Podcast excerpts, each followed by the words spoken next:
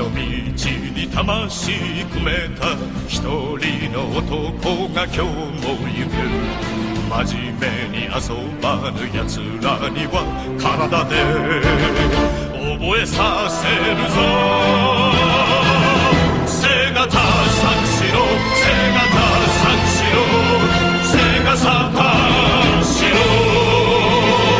Sziasztok, ez itt a Gamer 365 Podcast augusztusi kiadása, ahol hárman vagyunk Liquid, Mackó. És drag.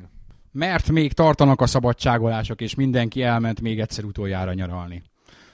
Mi meg itt húzzuk az igát, most mondd meg. Én ma már például ben voltam a tanszéken, és gyakorlat anyagokat készítettem a kis srácoknak, a kis dudéknak. Én pedig egész nap nem csináltam semmit, mert vonatoztam.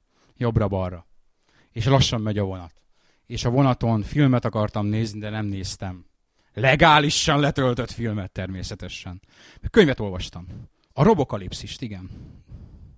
Akit, akit ajánlok mindenkinek. Nem tudom, magyarul megjelente már, de A robot majom a főszereplője. jó lenne. Várom, hogy még a felénél tartok, és várom, hogy belépjen a robotmajom. Ez egyetlen hiányosság, egyébként nagyon tetszik. És hát Gamescom. Így van, hát én például a friss Gamescom-os élményeket dolgoztam fel magamban. Láttuk ugye a friss 2013-as Sega kínálatot. Ja, ott voltunk, egész időnket egyébként a Nintendo standon töltöttük, és a Wii U-t tapicskoltuk. És hát a Microsoft stand is remek volt.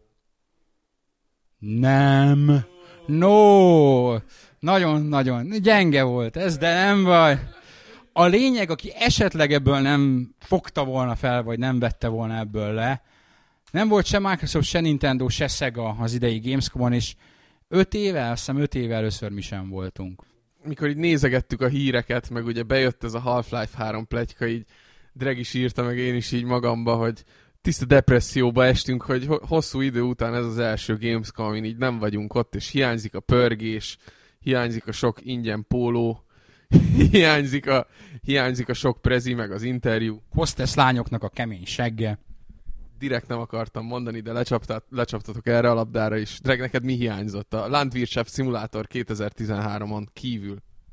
Hát pont ezt akartam mondani, tehát a- anélkül, múltkor is pont ezért raktam ki ezt a hírt, mert tudtuk, hogy nem leszünk ki a Gamescom-on, akkor legalább valami kis nosztalgikus érzés így átjárjon mindannyiunkat. De egyébként igazad van, tényleg ez a hétfői nap eljött, elkezdődött a Gamescom, és hát jöttek az első hírek, és engem is egy ilyen tök, tök rossz depressziós érzés fogott el. Én, én, én voltam az így mindannyiunk közül, aki az elmúlt négy évben ott voltam mindig is, és nagyon fura volt, hogy most otthonról kellett átélni ezt az egészet, és, és abszolút hiányzott, hogy nem voltunk kint.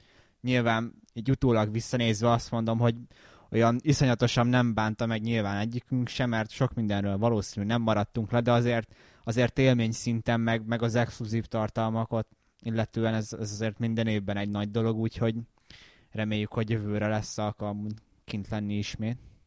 alkalmunk mindenképpen, ez idén is volt alkalmunk, tehát nem azért nem voltunk, mert nem volt alkalmunk, és eh, még talán továbbítottam is nektek azokat a könnyezős leveleket, amiben visszamondtam a konferenciákat, és visszamondtam a meetingjeinket, és de ahogy talán láttátok a reakciókat, mindenki megértette.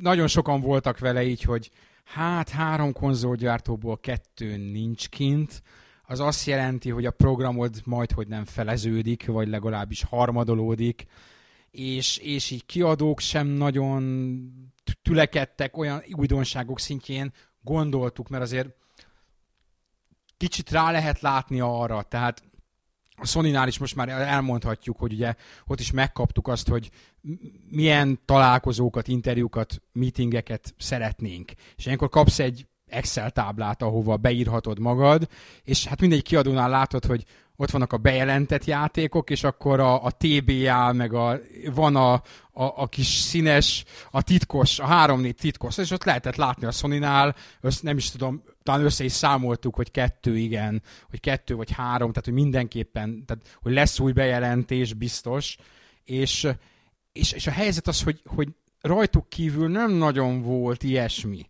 Az ember tehát így előre már látja, hogy jó, oké, most akkor fogok újdonságot látni, vagy nem fogok újdonságot látni, és ahogy most már így utólag visszaigazolták a történések, tényleg nem volt túlságosan sok újdonság. Főleg úgy, hogy azért túl vagyunk egy olyan E3-on, ahol konkrétan semmi új bejelentés nem volt, maximum egy-két játék, és ha egy ilyen E3 után kimész egy Gamescomra, akkor nem fogsz találkozni olyan játékkal, amit akkor mutogatnak elsőnek. Azzal szemben, hogy az elmúlt pár évben jó néhány ilyen cím volt. Tehát például most gyorsan visszaemlékszem, tavaly a dishonored akkor mutogatták először. Most idén ilyen cím szerintem nem volt a Gamescom-on. És a másik oldalról azt is látni kell, hogy a Gamescom az nem csak a, nem feltétlen csak úgy mond a, a konzoljátékokkal is, hogy általában, amivel a Gamer 365 foglalkozik, hanem ott vannak az ilyen kifejezetten obskurus MMO készítő cégek is, akik, akiknek egy nagyon szűk réteget képviselnek a speciális MMO-ikkal. Tehát gyakorlatilag a négy-öt nagy halle, vagy ilyen csarnok, nem tudom, hogy mondják ezt, abból egy, az csak ilyen MMO játékokkal van telítönve, amivel hát nem azt mondom, hogy mi nem szoktunk egyáltalán foglalkozni, mert hát a PC365 az végül is ezzel foglalkozik, szóval nem ez a fő fókusz. A helyzet az, hogy, hogy ezek olyanok, hogy általában free-to-play cuccok, amivel még így a PC 365 sem nagyon foglalkozik. Lehet, hogy kéne neki.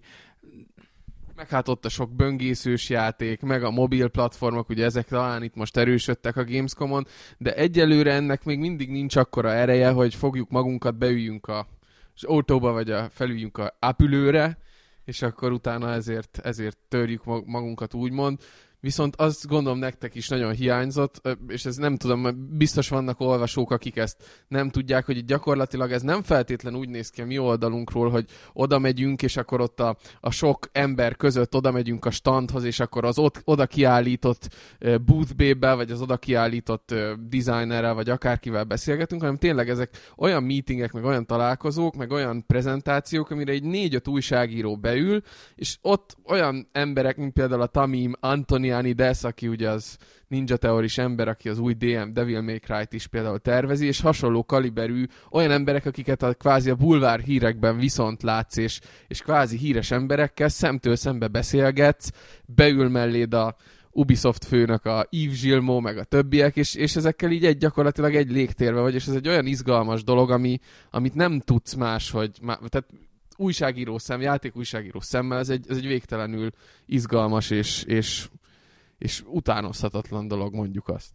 Igen, abszolút. Szerintem is ez a legnagyobb élmény ebben az egész Gamescom-ban, tényleg, amikor már túl vagy egy-két ilyen rendezvényen, és nézegeted a, a fejlesztői naplókat, meg olvasgatod a nyilatkozatokat, és ugyanazokkal az emberekkel találkozol, akikkel te személyesen egy prezentáción ültél, és meséltek neked a játékokról, és, és tök durva ezzel szembesülni, hogy, hogy ezzel a itthonról iszonyatosan nagynak látszó, és egyébként tényleg hatalmas videó játékiparral, így, így a, az ennek az egésznek a magjával, meg a központi figuráival találkozol tényleg fura az, hogy nem, nem kell hozzá egy Kojima ahhoz, hogy megilletődj. Tehát amikor tényleg egy ilyen a, a Dead Space-nek a, a főnök, ez a Papócis, akit láttunk az E3-on prezentálni, láttunk Gamescom-on a nagy prezentáción, és utána folyosón, mikor ott vagy benne a Dead Space prezentáción, ez két éve volt, csak egy kicsit nosztalgiázunk, és akkor, hogy mondod a, mondod a, a csajnak, aki valamilyen kis senki szervező, tehát nem, nem nyilván nem senki, de mondjuk ezekhez az emberekhez képest csak egy helyi kis, kis ö, adminisztrátor csaj, aki szervezi le azt, hogy ki mikor mehet be megnézni a dolgokat, és mondod azt, hogy fú, hát van három-négy kérdésed, és igazából ezekre nagyon kíváncsi vagy, és a csaj az föltelefonálja, vagy szól annak az embernek, aki a, egy nappal előtte mondjuk a nagy prezentáción, a nagy konferencián tartotta az előadást, meg az E3-on is láttad. Vagy a fejlesztői videókban láttad, vagy a nyilatkozatai alapján, a nagyképű, a szerény, vagy éppen milyen nyilatkozatai alapján el tudod helyezni, hogy úristen, ő a, ő a Dead Space mögött álló fej. És az az ember odajön hozzád, és irgalmatlan jó arc, nagyon kedves, közvetlen, és tényleg gyakorlatilag ez az, szinte az összes embernél így van. Igen, valóban ez hiányzott a legjobban, leginkább azért, mert általában ilyenkor a, a Gamescom-on döbbensz rá, hogy vagy akármilyen, akár az E3-on, tehát egy ilyen rendezvényen, ahol találkozol közvetlenül ezekkel az emberekkel, hogy a többségük mennyire kedveli azt, amit csinál, és mennyire készségesek, és azért nekik azok kemény menetek. Kemény menetek, mert ott vannak tizen nem tudom, négy órát, vagy 12 órát, és találkoznak nem csak veled, hanem rajtad kívül még 200, 300, 400 újságíróval, és valószínűleg ugyanarra a kérdésre százszor válaszolniuk kell, és ugyanarra a kérdésre százszor válaszolnak, és általában még, még arra is sokaknak marad idejük, hogy ha éppen még ebéd ideje lenne, vagy, vagy, vagy kávé ideje lenne, hogy benn veled a prezentáció után a szobában, és még beszélget veled, gyakran úgy, hogy ő kezdeményezi. Tehát tavaly, amikor én a, a Halo riméket csináltam, akkor pont egy kávészünetük volt, és én ben voltam egy holland, meg egy görög sráccal, és vége lett az egésznek, tehát úgymond a hivatalos programnak vége, és oda jöttek hozzánk, hogy megkérdezték, hogy á, hogy hogy tetszett, de most tényleg ne bullshiteljünk, mondjuk el, hogy tetszett, és, és mit vártunk el tőle, és mi az, ami teljesült belőle, és mi az, ami nem teljesült, és ha mit csináltuk volna, akkor mit tettünk volna bele. Tehát úgymond még ilyenkor ezt a visszacsatolást is kihasználják az időt arra, hogy, hogy bekérjék ezt az információt, és nem csak ledarálják, és volt, volt ellenpéldája, és ugye tavaly azt hiszem pont a forzás emberekre panaszkodtunk, akik nem voltak bunkók, de ők ilyen elég hideg profik voltak, tehát ők lenyomták, és aztán nincs kérdés, igen, ők, ők, ők, ők rövidre zárták ezt a dolgot. Um, de nem ez a jellemző, hanem az a jellemző, hogy, hogy, hogy kedvesek, és, és, és látsz bőrszerkós, bőrcsizmás japán dizájnert.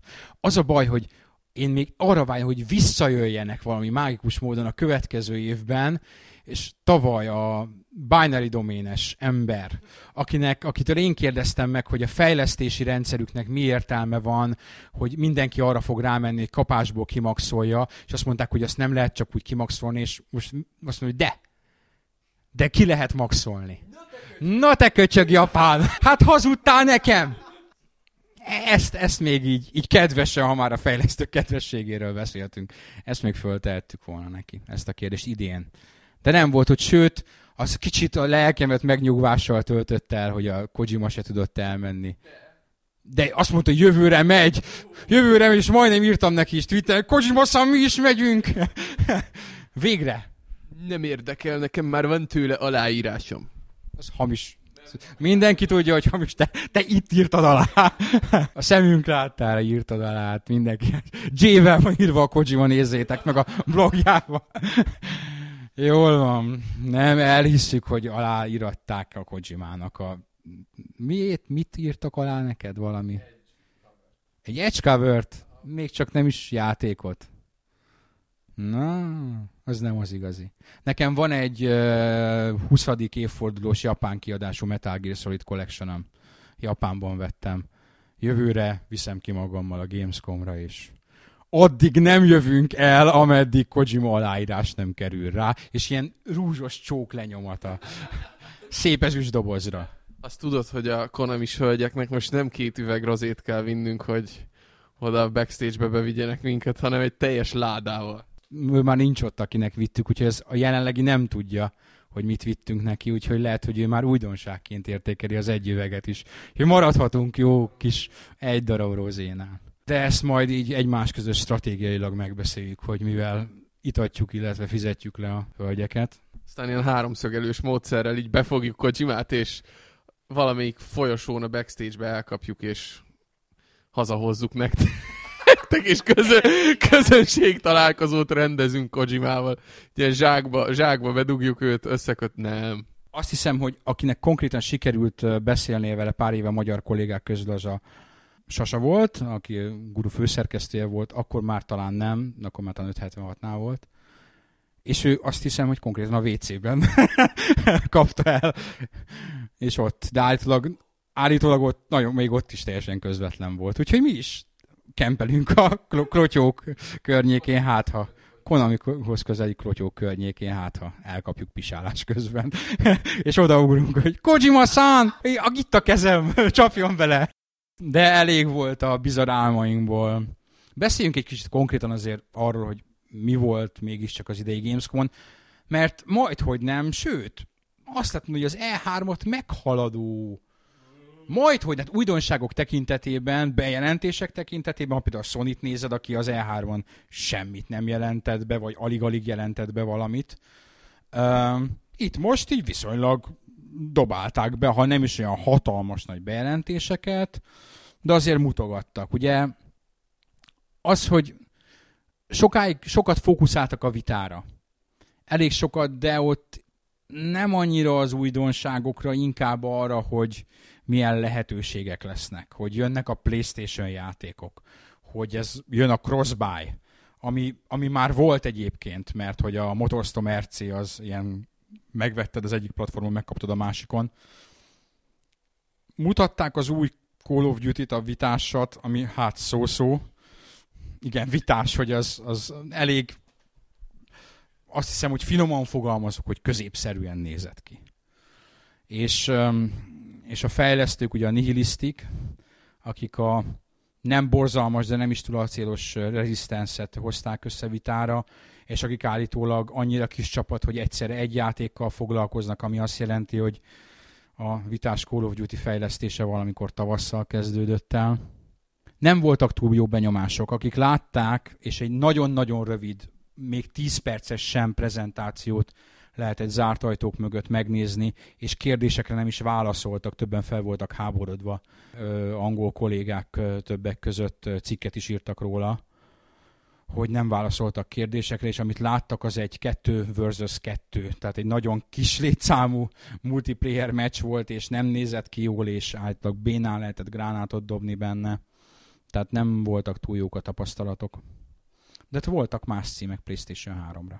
Igen, a fő újdonságot azok, azt ezek jelentették, három új PSN címet is bejelentett a Sony, elsősorban a japán részlektől, amit pont múltkor, hát nem is szittunk, de azért nagyon hiányoltuk, hogy miért nem adnak ki több játékot. Most ott volt a Rain, amiből inkább csak egy ilyen koncepció jellegű videót láttunk, illetve volt a Puppeteer, ami egy ilyen bábjátékszerű akcióplatformer volt, illetve ami szerintem a legtöbbeket érdekelt a három közül, az a Until Dawn című horror játék, ami épp ebből adódóan, főleg a műfaja miatt generált nagy érdeklődést, hiszen azért nem vagyunk eleresztve horror játékokból, ez viszont tényleg egy viszonylag ígéretes címnek nézett ki, még ha konkrét gameplayt olyan nagyon sokat nem is láttunk belőle. Annyi információ jött ki még róla egyébként, hogy horror, de azért kicsit a műfaj paródiája is egyben. Tehát nem feltétlenül veszik komolyan magát, és, és ha, ha megnézed a trélet, az tényleg ezek a klasszikus horror klisék, a, házikó az erdőben, a párocska, aki dugni megy oda, és szörnyű dolgok történnek. Mármint palántát a földbe. Nem, baszni mackó. Basznak a trélerben. Erről, erről nem maradtam teljes mértékben. És még egyszer mondjuk, igen, basznak a trélerben. Szexuális interkurzus történik, ha konkrétan a behatolás nem is látod, de legalábbis az előzményeit, illetve már majdnem az interkurzusba hajló szakaszát igen nem pornó, de ahogy általában a, ezekben a horrorfilmekben is inkább a softcore vonalat követik. Nagyon ritka az, hogy hardcore szex legyen egy horrorfilmben, bár bizonyára van, annyira nem vagyok tájékozott a műfajban. De sokan azt mondták rá, hogy elemvék, nem, van benne zseblámpa meg erdő. Leginkább ez a kettő dolog kapcsolja össze az elemvékkel, a többi az nagyon is más, de az egy tényleg nagyon ígéretes volt. A két japán cucc is ígéretes volt szerintem. Um, lehetett róla olvasni, hogy a japán részleget komolyan felrázta a Sony. Új főnök van, aki a korábbi Sony Santa Monica főnök. Átvezényelték oda, amerikai ember irányítja a Sony japán stúdióit, és ha a Puppeteer-nek a bemutatóját lát, a Puppeteer designer sem japán. Az a japán játék, amit a legtöbben vártak, ugye, és ez a Last Guardian, ismét csak annyi jött róla, hogy dolgozunk rajta, köszönjük szépen. És talán még annyi információ, hogy újra kellett egyszer majd, hogy nem kezdeni, vagy nagyon sok mindent újra kellett csinálni benne. Ezt egy, egy, egy mondattal elintézték, hogy ezért a nagy csúszás, mert olyan technológiai problémákba ütköztek, hogy a játék egy részét újra kellett gyártani. Magyarul PlayStation 4 játék lesz. Nem, mert az még az utolsó információ, hogy PlayStation 3 játék kiemelték, hogy ez egy PlayStation 3 játék. Ugye mit vártak még az emberek japán szinten? uh, amit felesleges volt várni, hogy, hogy a Square Enix valamit Final Fantasy fronton mond. Uh, Gran Turismo-t is vártak. Uh, Gran Turismo 6-ról minimál információk voltak. Lesz gyakorlatilag. Ennyi. Azt nyilván azért várhatták az emberek, mert Európában a legsikeresebb a franchise, de a Gran Turismo az tipikusan az a franchise, amit mindig is a Tokyo Game Show mutogattak leginkább, úgyhogy ha valami lesz, már pedig valószínű lesz, mert én szerintem egy vitás epizód biztosan lesz, és előbb is lesz szerintem, mint egy Gran Turismo 6. Annak elég nagy esélye van, hogy ott lesz a Tokyo Game Show. Igen, és a kicsit a Final Fantasy-re visszatérve, szeptember 1-én lesz egy Square Enix rendezvény, ahol a Final Fantasy 13 jövőjéről lesz szó. Sokan elkezdtek kombinálni, hogy Final Fantasy versus 13, de valószínűleg nem. Szerintem Final Fantasy 13 3, ha tippelnem kell. Igen, mondták, hogy Lightning Saga néven fut a dolog, vagy talán még a rendezvényben is, a leírásában is benne van, úgyhogy igen, igen, valószínű, hogy a 13-3-at fogják bemutatni. Microsoft nem volt, uh, Nintendo nem volt, tehát itt a szokásos, amikor végig megyünk, hogy kinél mi volt, az kimarad. Az Electronic Arts-nál minimális újdonság volt, hát a, az új, az ördög hátsó fele, vagy mi az alcíme? Az Army of Two-ra gondolsz. Devil's Cartel. Igen, ezt, ezt, ezt mutatták most meg először, de ez se egy új cím volt igazán, mert ugye pár hete már bejelentették, annyi volt itt a nagy újdonság, hogy most láthattuk el, először a játékot, ami egyébként igen, csak különbözik. Én annyira nem vagyok ismerője ennek a sorozatnak, de azért vizuális mm, megjelenés szempontjából ez egy igen, csak eltérő játéknak tűnik nekem. Bizonyos szempontból igen, mert motort váltottak, ugye minden játék Frostbite 2, így játék Frostbite 2, ez is Frostbite 2, ugye Frostbite 2 az, az rombolás van benne. Ha nem látod a trélert, nézd meg, minden összedől és felrobban, ami összedőlhet és felrobbanhat egy ilyen játékban. Megnéztem egy fejlesztői interjút, ahol gyakorlatilag a formulának a további csiszolása. Ők persze mindent újdonságként tár, tálalnak, én úgy gondolom, hogy ezek nem voltak soha rossz játékok, soha nem voltak igazán remek játékok. A trailer alapján ez sem lesz remek játék, de szerintem ezek hozzák ezt a megbízhatóan jó színvonalat, és hogyha kóban akarod játszani, akkor kóban mindig is nagyon élvezetesek voltak.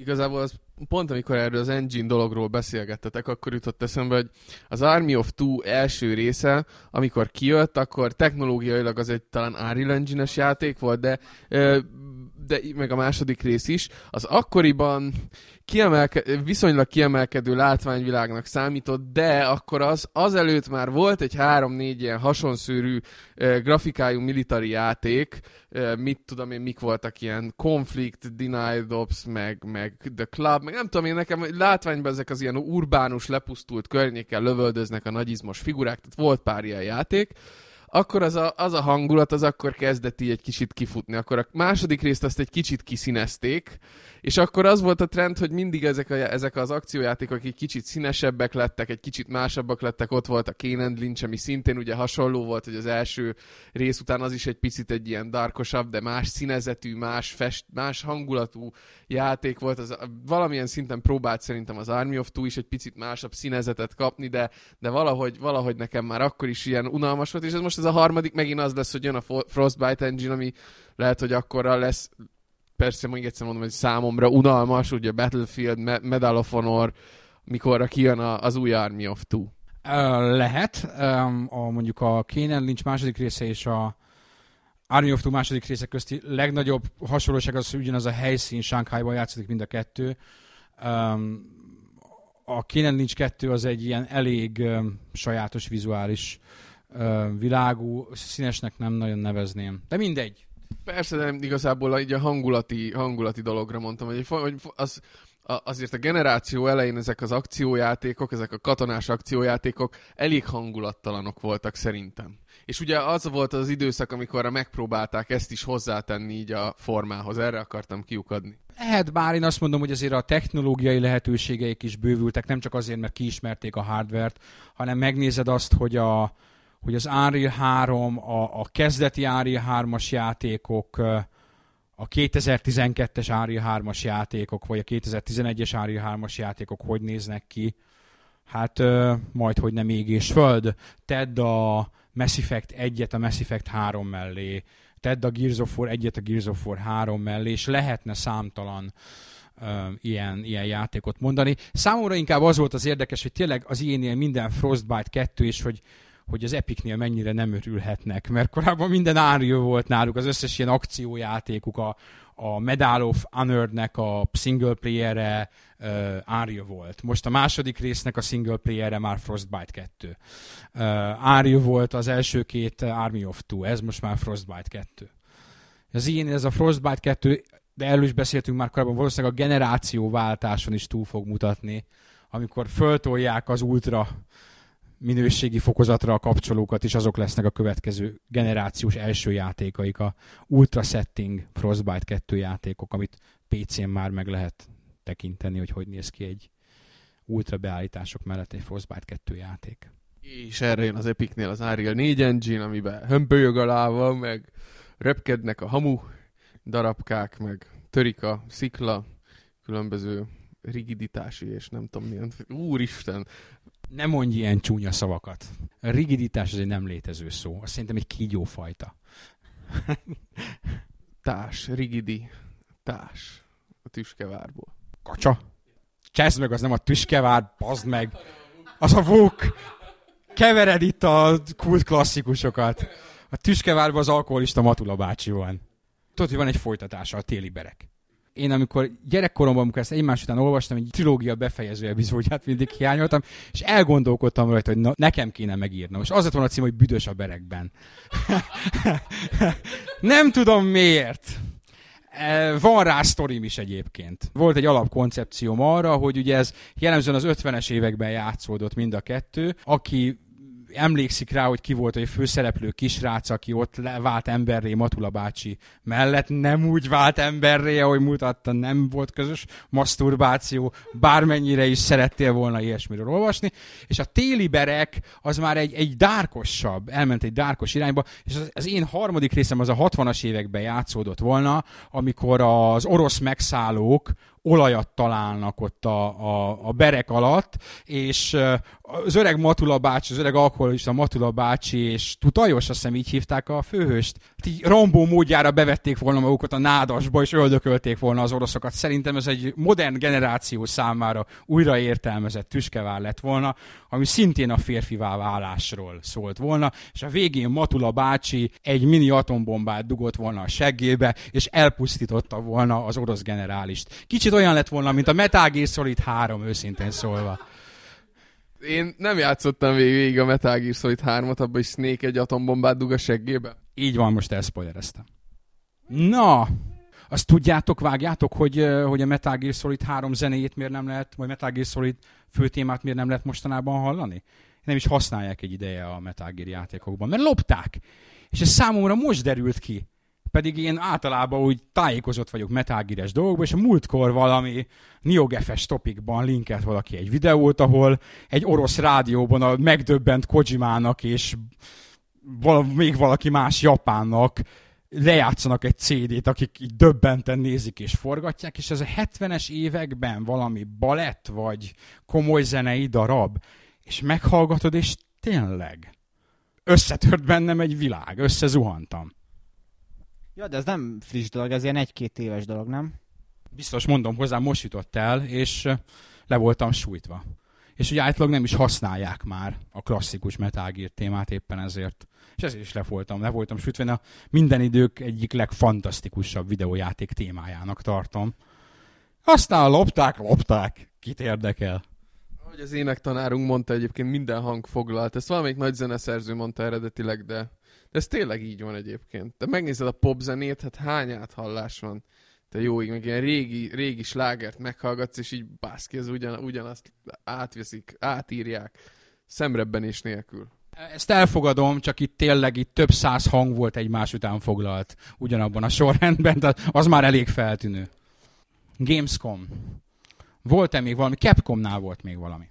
Igen, számomra egyébként Gamescomnak talán a csúcspontja volt, mivel végre új IP a jelenlegi generációra, ez a Remember Me volt, amit egyébként már az E3-on is vártunk, mivel nagyjából akkor védették le ezt a címet, de végül csak most kaptuk meg, és igazából kiderült, hogy mi ezt a játékot már tavaly is láthattuk, akkor még Adrift címen ment, és egy ilyen koncept videót mutogattak róla, és a keret igazából már ott is két, kész volt, tehát ez a 2084-es Neo Párizs, ez, ez ugyanúgy megvolt, de most, most láthattuk a játékot először, és igen, mély bemutatóval szolgáltak, mert nem csak trailert kaptunk, hanem hosszas gameplay prezentációt is, úgy magában a, a core gameplaybe is beletekinthettünk. És roppant ígéretesen néz ki, néz ki, és én magam részéről minden ilyen cyberpunk dolgot támogatok, úgyhogy hajrá. Az is kiderült, hogy korábban ez ugye Sony játék volt. Sony PlayStation 3 exkluzív. Csak? Igen, a Sony-nál kilincseltek ezzel a játékkal, hogy ők adják ki, de ott voltak olyan kínál, kívánalmak, amiknek ők nem akartak eleget tenni, úgyhogy hát maradt multiplatform cím, és a Capcom lett az otthona a játéknak. Kívánalom például, hogy legyen a játék jó. És így nem, nem lesz jó, nem lesz jó, akkor sem lesz jó. Nem hinném, nem ezt, nagyon nem fogok belemenni, majd egyszerűen a vegát leítatjuk. Ő, aki azért a játékfejlesztésben uh, mégiscsak nyakig benne lévő ember, és nem ő, hanem mások szoktak panaszkodni arra, hogy akár csak egy letölthető játéknál is a platformholdereknek, Sony-nak, Microsoftnak, különösen a Microsoftnak milyen őrületes kívánság listája van. És miknek meg nem kell felelni, hogy, hogy te megjelenhess. És lehet, hogy ő szokta mondani, lehet, hogy nem ő, hanem hogy általában ez a következtetés, hogy, hogy ezért hajtják szinte az embereket az indie piacra, meg a Steamre, meg, meg a Apple platformokra, mert nem akarnak egy 200 kívánalmas listával megharcolni minden egyes alkalommal, amikor játékot készítenek. Ugyanakkor, amikor ezekről a listákról szó esik, akkor azért így eszébe jut az embernek, hogy minőségi rosta meg valahogy úgy mégis, mégse sikerül olyan jól, mert mennyi trágya árkét cím van, tehát vagy akár letölthető cím, akár PSN-en, akár Xboxon. Jó, nagyon-nagyon gagyik nincsenek, tehát lehet, hogy ezzel az ilyen 10-20 metakritik átlagú játékokat kiszűri, de mondjuk az ilyen 40-50-60, hát 60 az, az már korrekt, de mondjuk azért szoktak lenni ott gyengébb próbálkozások, és és akkor ott, ott hol marad ez a minőségi ellenőrzés? Ez olyan, mint régen az a Nintendo-féle aranypöcsét. Seal of Quality bejön egy fóka, aki minőségi módon tapsol. Hát elég aktuális példa, ha már letölthető címek a Deadlight, ami a legjobban várt Xbox Live Arcade játék volt most a nyáron, és, és már előre ki lett kiáltva év legjobb XBL a játékának, aztán ahhoz képest nagy csalódás volt a legtöbb helyen, és tipikusan technológiai, és nem is inkább technológiai, inkább megvalósításbeli problémái voltak, amiket aztán azért ki lehetett volna valamelyes küszöbölni. Jó, hát mondjuk ezek a listák általában nem arról szólnak, hogy a játék legyen jó, hanem arról szólnak, hogy ha a user éppen a piros gombot nyomja félkezével az egyik herén, a másik kezével a saját fenekét ütögeti, és a Micimackó főtémáját énekli, és éppen közben kezd el menteni egy játékállást automatikusan az Xbox, akkor minden rendben legyen. Ami persze bizonyos szempontból érthető, de annyira rigorózus és annyira hosszadalmas ez az eljárás gyakran, hogy a fejlesztők ebbe őszülnek bele. nem, a, nem a stresszbe a fejlesztés alatt, hanem ezeknek a, a listáknak való megfelelésbe. Abban a játék nem minőségi, igen, vannak. És a Deadlight, amit nem néztem meg azóta sem, engem mondjuk ezek a címek annyira nem érdekelnek alapból, de valóban, talán azt kell, hogy mondjam, hogy a, a hype, illetve az elvárásokhoz képest valószínűleg ez az év eddigi csalódása, mert a trélerek alapján mindenki azt mondja, hogy hú, micsoda vizualitás, micsoda hangulat. De azt hiszem, hogy az nagyjából rendben is van az a része, csak igen, pont ez az, hogy iszonyat kettősség jellez, jellemzi a játékot, mert ami a trailerből nem jött át, az, hogy a gameplay milyen, amikor te, te magad irányítod, illetve hosszú távon milyen ez az egész, ez, ez pont, hogy nem látszott. ami meg látszott a trailerből, hogy ennek milyen iszonyatosan jó vizuális dizájnja van, meg hogy mennyire látványos ez, ez nyilván megmarad, csak pont nem ez volt, ami a probléma a játékkal. Ugyanakkor, ha már így a Deadlight-ot emleget, emlegetjük és a letölthető címeket, és az utóbbi időszakban ugye foglalkoztam egy kicsit, kicsit ö, bővebben az oldalon a Tony Hawk játékkal is. Itt volt egy ilyen elég nagy ellentmondásosság. Ugye voltak, akik dicsőítették a programot így a tesztek között, nemzetközi tesztek között, és nagyon sokan, és nálunk is nagyon-nagyon sokan megjegyezték, hogy az a tartalom, ami ebbe a játékban van, nagyon kevés. Hát ugye a tesztet azt a megjelenés után pár nappal hoztuk, előtte már játszottunk vele, de nyilván nem volt annyi idő, mint egy, egy Tony Hawk játékot, ugye biztos emlékeztek rá, végigjátszottad egyszer, és utána végigjátszottad még annyiszor, ahány karakter volt benne, és még a megnyitható karakterekkel, és a többi, és a többi. Ez az első végigjátszásra egy 6-7 órás elfoglaltságot ad az embernek. Már csak azért is, mert kijött az ember abból a, abból a izomreflexek, meg az izommemóriából elfelejtettük a Tony Hawk 1-2-3 idején megalapozott dolgokat. És én a magam részéről úgy gondolom, hogy nem tudom melyik, milyen árkéd játékkal, nyilván most nem a kompetitív dolgokra gondolok, milyen árkéd játékkal játszottam, ami így 7-8 óráig úgy szórakoztatott, mint most ez a Tony Hawk játék. Tehát ez a tartalmi ö, megkövezése a játéknak, ez valahol én úgy érzem, és ezt utólag így még a teszt margójára így, így fontosnak tartom elmondani, hogy, hogy ez igenis, igenis igaz, hogy újra melegített dolog, igaz, hogy lehetett volna benne még plusz egy-két pálya, de időben bőven meghálálja tehát megadja azt, az, meg, megadja azt a játékidőt a sorozat, amit azért az 1200 pontért elvársz, és onnantól az első végigjátszás után kezdhetsz el úgy igazán a nagy pontokra hajtani a, a kimaxolt karaktereddel.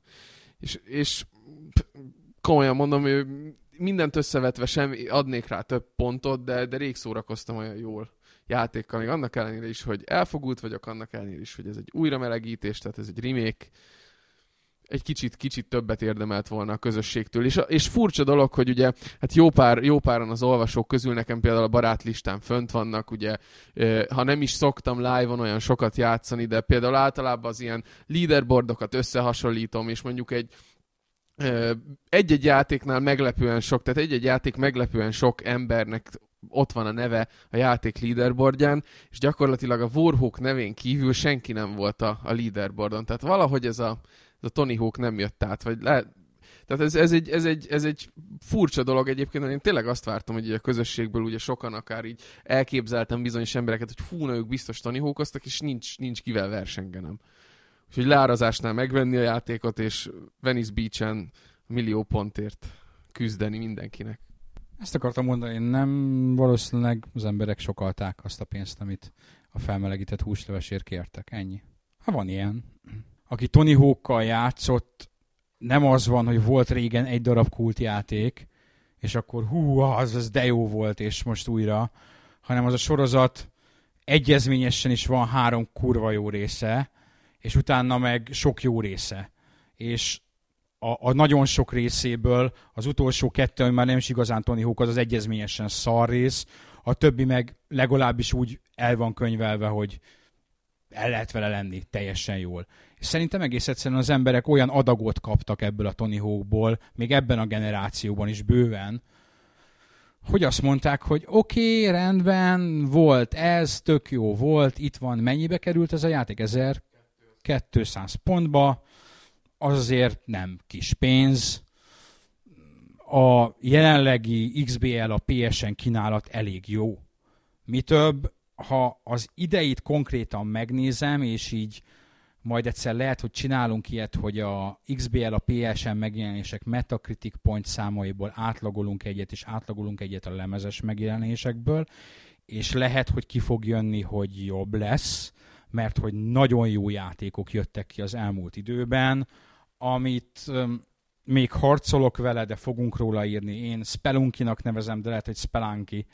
Nem tudom, hogy kell kiejteni ami egy egészen fantasztikusan jó játék. A Dust, amiről a Warhawk írt tesztet a megjelenés előtt még, ami egy egészen fantasztikusan jó játék.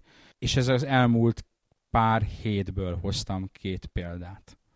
És voltak és lesznek is, is megjelenések. Jön, a, jön az új Csé, ami majd most nem beszélünk róla, mert beszélt róla fél órát a podcast előtt, de mivel tesztet fogsz róla írni, nem akarom, hogy itt lődd el, ami a tesztben benne van, illetve addigra már olvassák is az emberek, mire ezt hallják. Minőségi kínálat van letölthető fronton. És szerintem ezért, egész egyszerűen ebben a minőségi kínálatban az 1200 pontért kínált uh, Tony Hawk, még a rajongóknál sem ütötte meg azt a szintet, hogy azt mondják, hogy ezt újra játszanám, és ráadásul úgy, hogy ezt nem egy 9 pontokra tesztelték az újságírók, még te sem, sőt. Ha 9 pontra tesztelted volna, mert olyan jó lett volna, többen lennének a leaderboardodon, mert akkor azt mondják, hogy jaj, de hát ez remek, ez kihagyhatatlan, de így Hmm, majd egy akció során 800 ér vagy 600 ér. Jó lesz nekem ez. Fél év múlva. Nem? Lehet, hogy ez a az oka az egésznek? De valószínű ez az oka, de tehát mégis ugye van, van az a pillanat, hogy tényleg nem ér az a játék annyi pontnál többet, és látod a hiányosságait, és tényleg ez egy felmelegített húsleves, de, de rég szóra, tehát ez, ez egy kicsit ilyen személyesebb dolog, hogy rég szórakoztam ilyen jól, mint mondjuk abba a abba 7-8 órába, amit csak az utolsó két hétbe tettem bele. Tehát ez valahogy így van, kész, ez a nosztalgia szépsége, vagy nem tudom.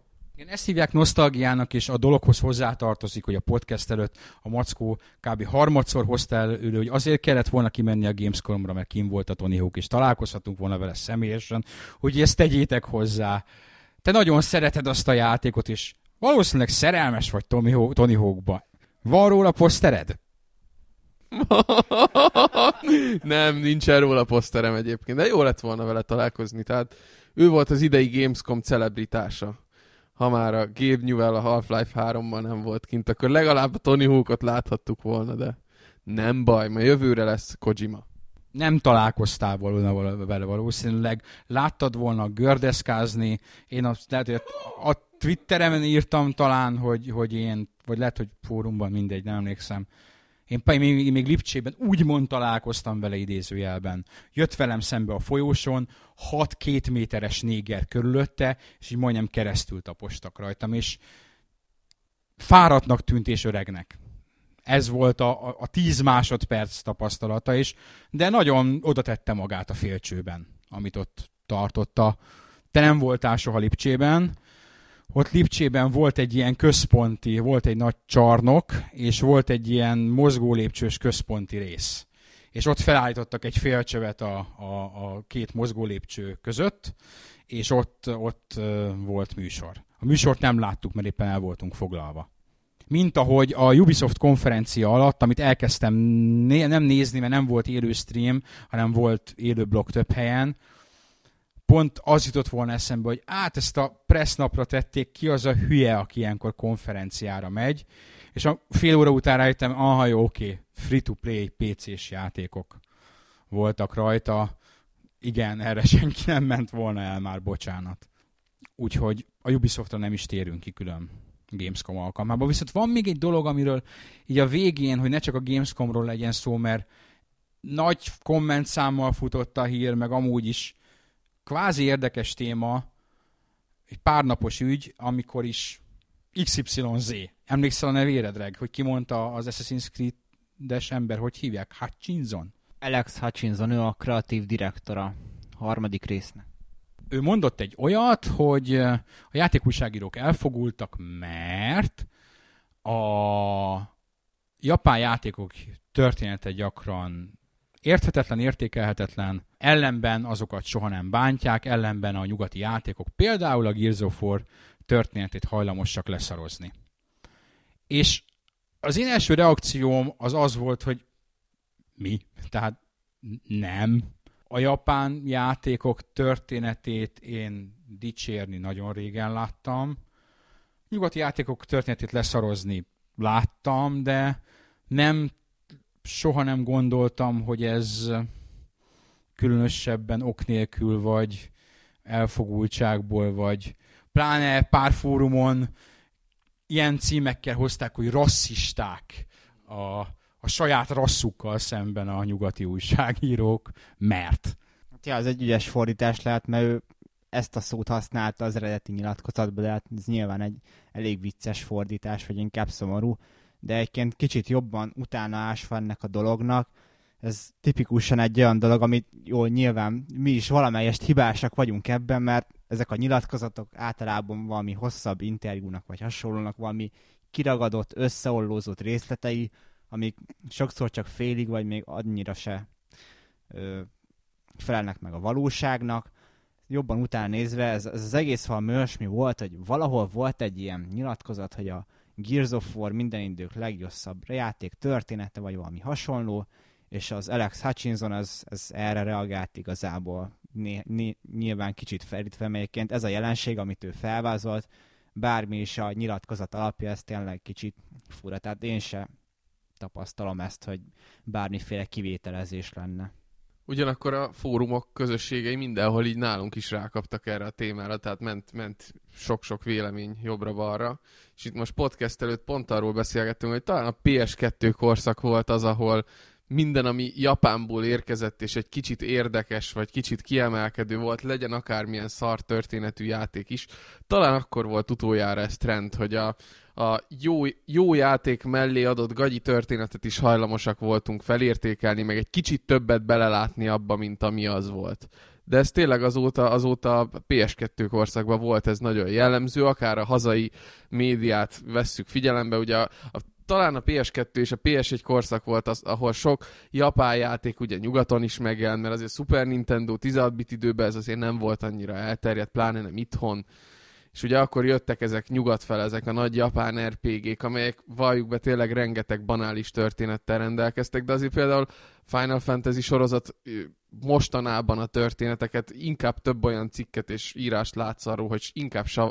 tehát nincsenek értük elájulva az emberek. Még mondjuk tíz évvel ezelőtt, ha a PS2-re kijött egy, egy újdonság erővel ható japán RPG, amiben tök bizarr dolgok történtek, akkor ha, és, és tök ostobaság volt az egész történet, amit két mondatba le lehetett volna írni, hogy jön a világ vége, a, a kisfiú a, a, meg megmenti a világot körülbelül, akkor ez hajlamosak voltunk ezért is nagyon-nagyon rajongani. Mert más volt, meg mert Japán volt, meg mert, mert különbözött. De ez, ez a varázs szerintem már elmúlt, és ez ugye a médiában se nagyon tükröződik így vissza. Hát, ahogy mondod, tehát szerintem akkor az valóban új volt. Tehát akkor élte az anime azt a hőskorszakát, amikor, amikor bekerült a, a nyugati kultúrában, legalábbis a nyugati mainstream kultúrában eddig ismeretlen, friss dolgok, és az emberek most is szerintem hajlamosak örülni a friss dolgoknak, még ha bizar is.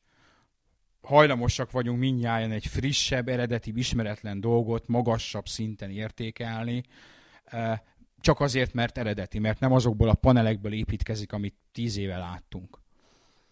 Úgyhogy nem gondolom, hogy, hogy a videójátékok általában a történetük miatt sok dicséretet érdemelnének. Nagyon kevés videójáték van, ami a története miatt dicséretet érdemelne. Gyerekcipőben jár ez a dolog.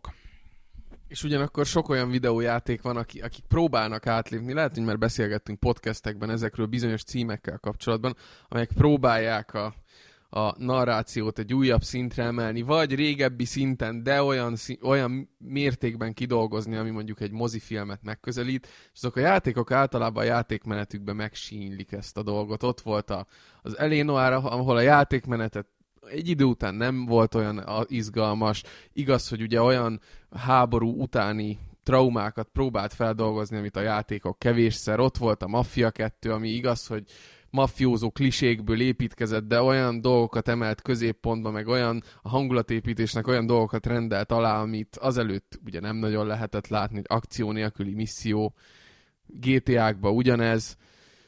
Tehát azért vannak, vannak érdekességek, de, de so, valahogy a, a, az arányt azt nem mindig sikerül eltalálniuk. Tehát például voltak, akik a Mafia 2-t pont ezért nem szerették, mert, mert olyan küldetések voltak benne, ahol a hugodat kellett kísérni, vagy nem tudom, meg a, a barátaidat kellett elvinni a kocsmába, meg utána egy balul elsült lövöldözés, utána eltemetni a hegytetőn a, a hullát.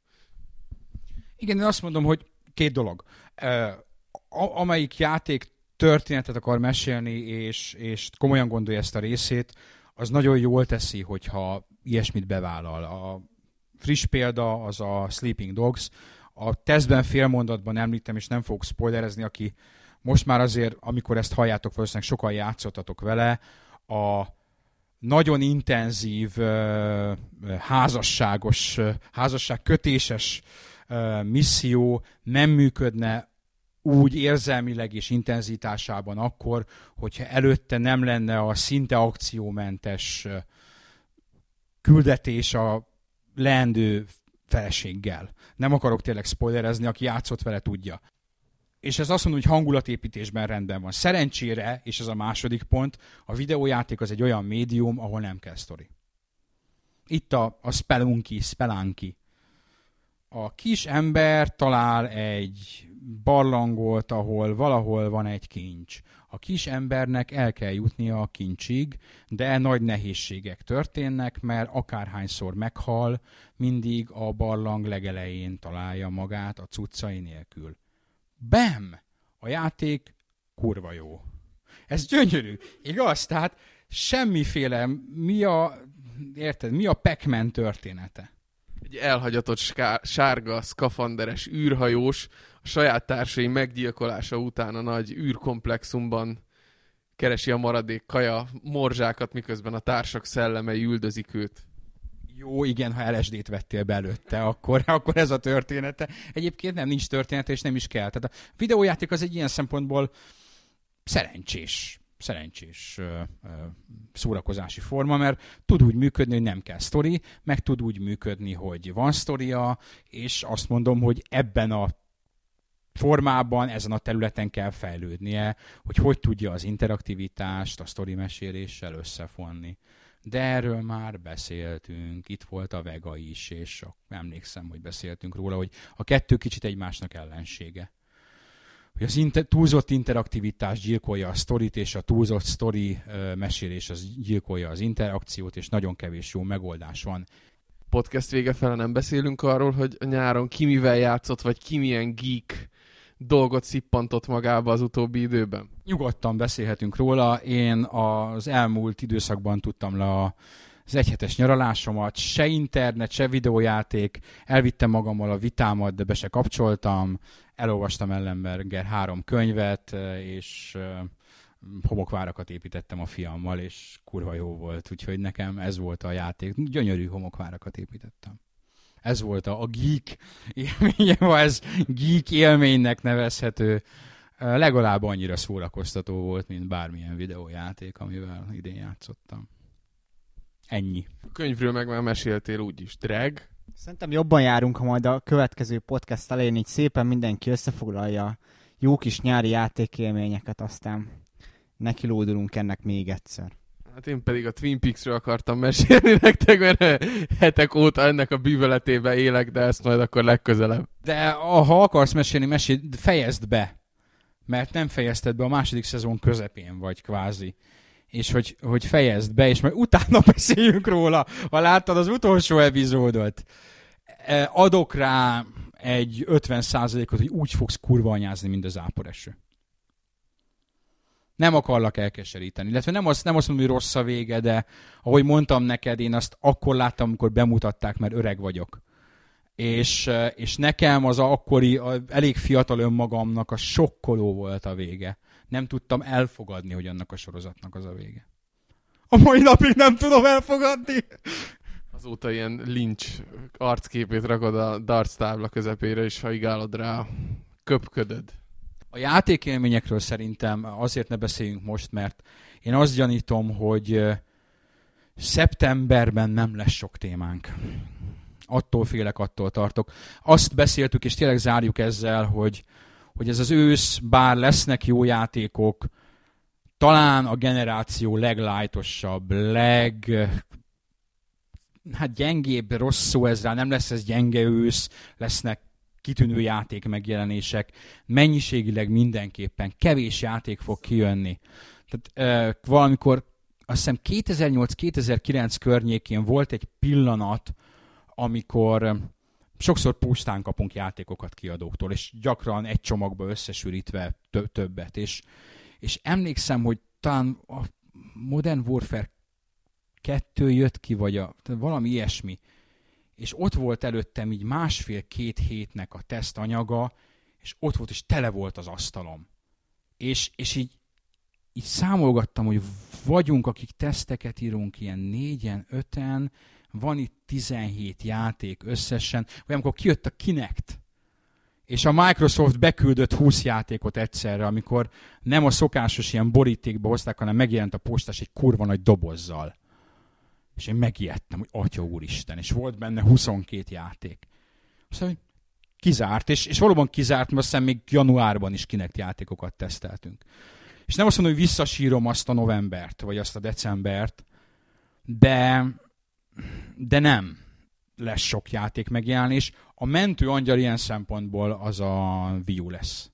És ezért remélem, hogy nem december elején jelenik meg, ahogy így plegykálták, hanem, hanem november elején, ahogy most újabban plegykálják, vagy, vagy vannak rámutató jelek, mert az nagyon-nagyon-nagyon nem lenne jó, ha december közepén szakadna a nyakunkba 22 játék. 22-t nem fogunk tesztelni, a Nintendo-s first party-kat fogjuk tesztelni mind, és reményeim szerint a Ubisoftosokat, de ott az, az, az nagy komoly, komoly, komoly erőket fogunk fektetni abba, hogy, hogy ott frissen és jól és sokat. Különösen úgy egyáltalán nem kapcsolódik hozzá, de ha beírjátok a böngészőtökbe ott, hogy nintendo.hu, ott jelenleg valami visszaszámol valahova. Nem mondom, hogy mi közünk van hozzá. Október 1 jár le a számlálót, valami fog történni. Legyen ez a vége, legyen ez a vége, és találkozunk szeptemberben, és ami még maradt a nyárból, ami mivel ezt hónap végén rakjuk ki hivatalosan pár óra, élvezzétek ki, jön az iskola. Mindenkinek jó szórakozást. Szeptemberben tényleg visszajövünk, ne búsuljatok. Nem jön az az iskola annyira még. Még van három-négy nap is, pláne esély szombat, úgyhogy még semmiképpen sem jön az iskola, aki pedig dolgozik, az meg megszokhatta, hogy folyamatosan szop, úgyhogy neki már nem jelent semmit a szeptember. Sziasztok, szeptemberben tényleg találkozunk.